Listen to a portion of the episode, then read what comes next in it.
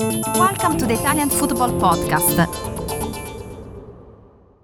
So they hit Ajax for six. Uh, I mean, this team, this Napoli team at the moment is absolutely I mean- unstoppable. They've scored six goals in this game. They could have scored 12. That is no, and I'm not exaggerating. They had so many chances. They hit the woodwork. They missed sitters. The, the keeper made, you know, saves he shouldn't have shouldn't have made. I mean, they were just unstoppable. They just cut through Ajax, you know, and this is Ajax. So okay, they've been weakened um, quite a lot over the summer. They've lost a lot. They've lost some, you know, some big players to Man United, Antony, Lisandro Martinez, and you know they've lost other players. Um, you know, but to do this, you know, in Amsterdam, and again, I have to Well, it's say, the first time everyone was fantastic. Everyone Yeah. was fantastic. I mean, if I had, I mean, if I had to pick out three, Raspadori is on fire, two goals and assist. He's now got six goals in the last month. You know, we saw him for Italy, how well he did for them, but even for Napoli now, um, he's doing it in the Champions League. Three goals in the Champions League. Kvaratskhelia again, just unplayable. Goal and assist. I mean, he was beating his man. He was cutting him from the left, taking curling in shots. Anguissa again, incredible. Uh, dominated midfield, two assists. He's now got the second most assists in the competition this season. Like we, we were saying on the last episode, he's becoming, you know, one of the most complete players in well anywhere Yeah. really. Yeah. Um, and now that's seven wins in a row for Napoli.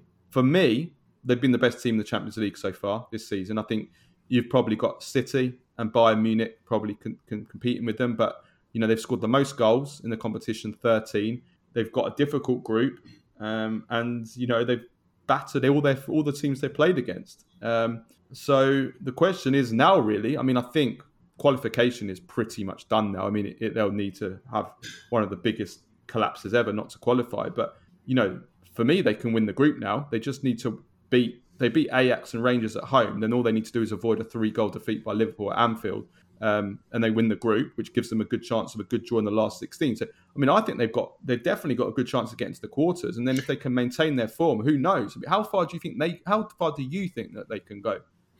I think Napoli. Look, I before the season, I said that I think this is the of all the Italian teams, they have the best chance to win their group, and and I, I you know, I think they will win their group. They have to win their group, and um, I think I agree with everything you said about them being the best team, best performers so far in the Champions League, um, and I think I mean the favourites are obviously City, Bayern in a league of their own, and then PSG. But I have Napoli as a dark horse to win the tournament. I still think a quarter final is what I demand and can reasonably ask of them.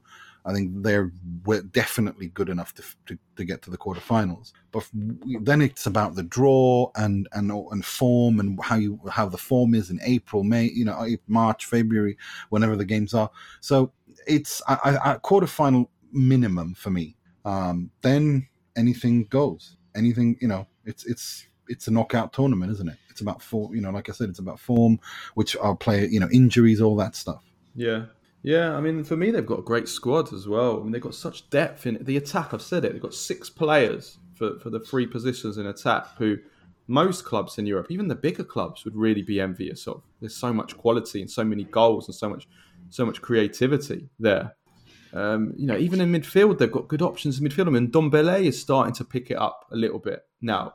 But you know, they're, they're also what's one thing that we haven't mentioned. We've been so you know we've praised Spalletti how well he's done, but one thing I've noticed is Napoli, especially during this recent winning run, they've been scoring so many goals in the first half and taking the, the game away from the opponent so early that it's allowed Spalletti to rest players in the second Yeah. half, and he's been taking players off very early. You know, even at half time, and even against Liverpool, remember, he was taking players off on 55, 56 minutes, you know, and, and Which is the intelligent thing to do when you're in that position. It's keeping everyone fresh. Yeah. It's giving everyone minutes, and it, and it's and it that will that will help them.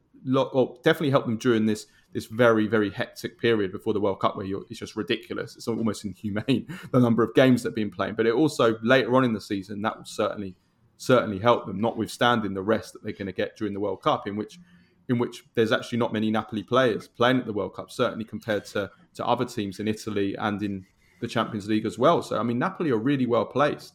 Um, they're obviously not going to maintain this this ridiculous run they're on and how many goals they're scoring and how well everyone's playing. Of course, they're not. It's, it's not. It's unsustainable for any team in Europe. But I mean, it's it's beautiful to watch. I, I just No, it is I, they're, they're the team I enjoy watching most. No. Every year, I have a team in Italy that I that I love watching. It was Atalanta two or three years ago. Then for a while, it was Sassuolo. Now it's it's Napoli. They're the team. Napoli, by far, I mean, they do play the best football in Italy. There's no doubt about that. And they're solid defensively. I mean, unlike Gasperini's Atalanta, who they leaked and hemorrhaged chances, this Napoli team doesn't do that. They're a well, well balanced team. And they have, you know, Spalletti's not stupid. He understands that this is the best team he's probably ever coached, the most adapted group of, you know, t- tactically, individually, technically to his kind of football. And he's coaching them. And he's, he's never been better, Spalletti, than he is right now. And I think he, I mean, the fact that, look, it's Ajax. Ajax are, are European football aristocracy. And it's the first time that they conceded, I think, five goals at home in, in a European game. Yeah. I mean, that's just mad. I mean, they, they're just ripping teams apart. And I know that this isn't the Ajax of the 70s with Cruyff and them. I get that.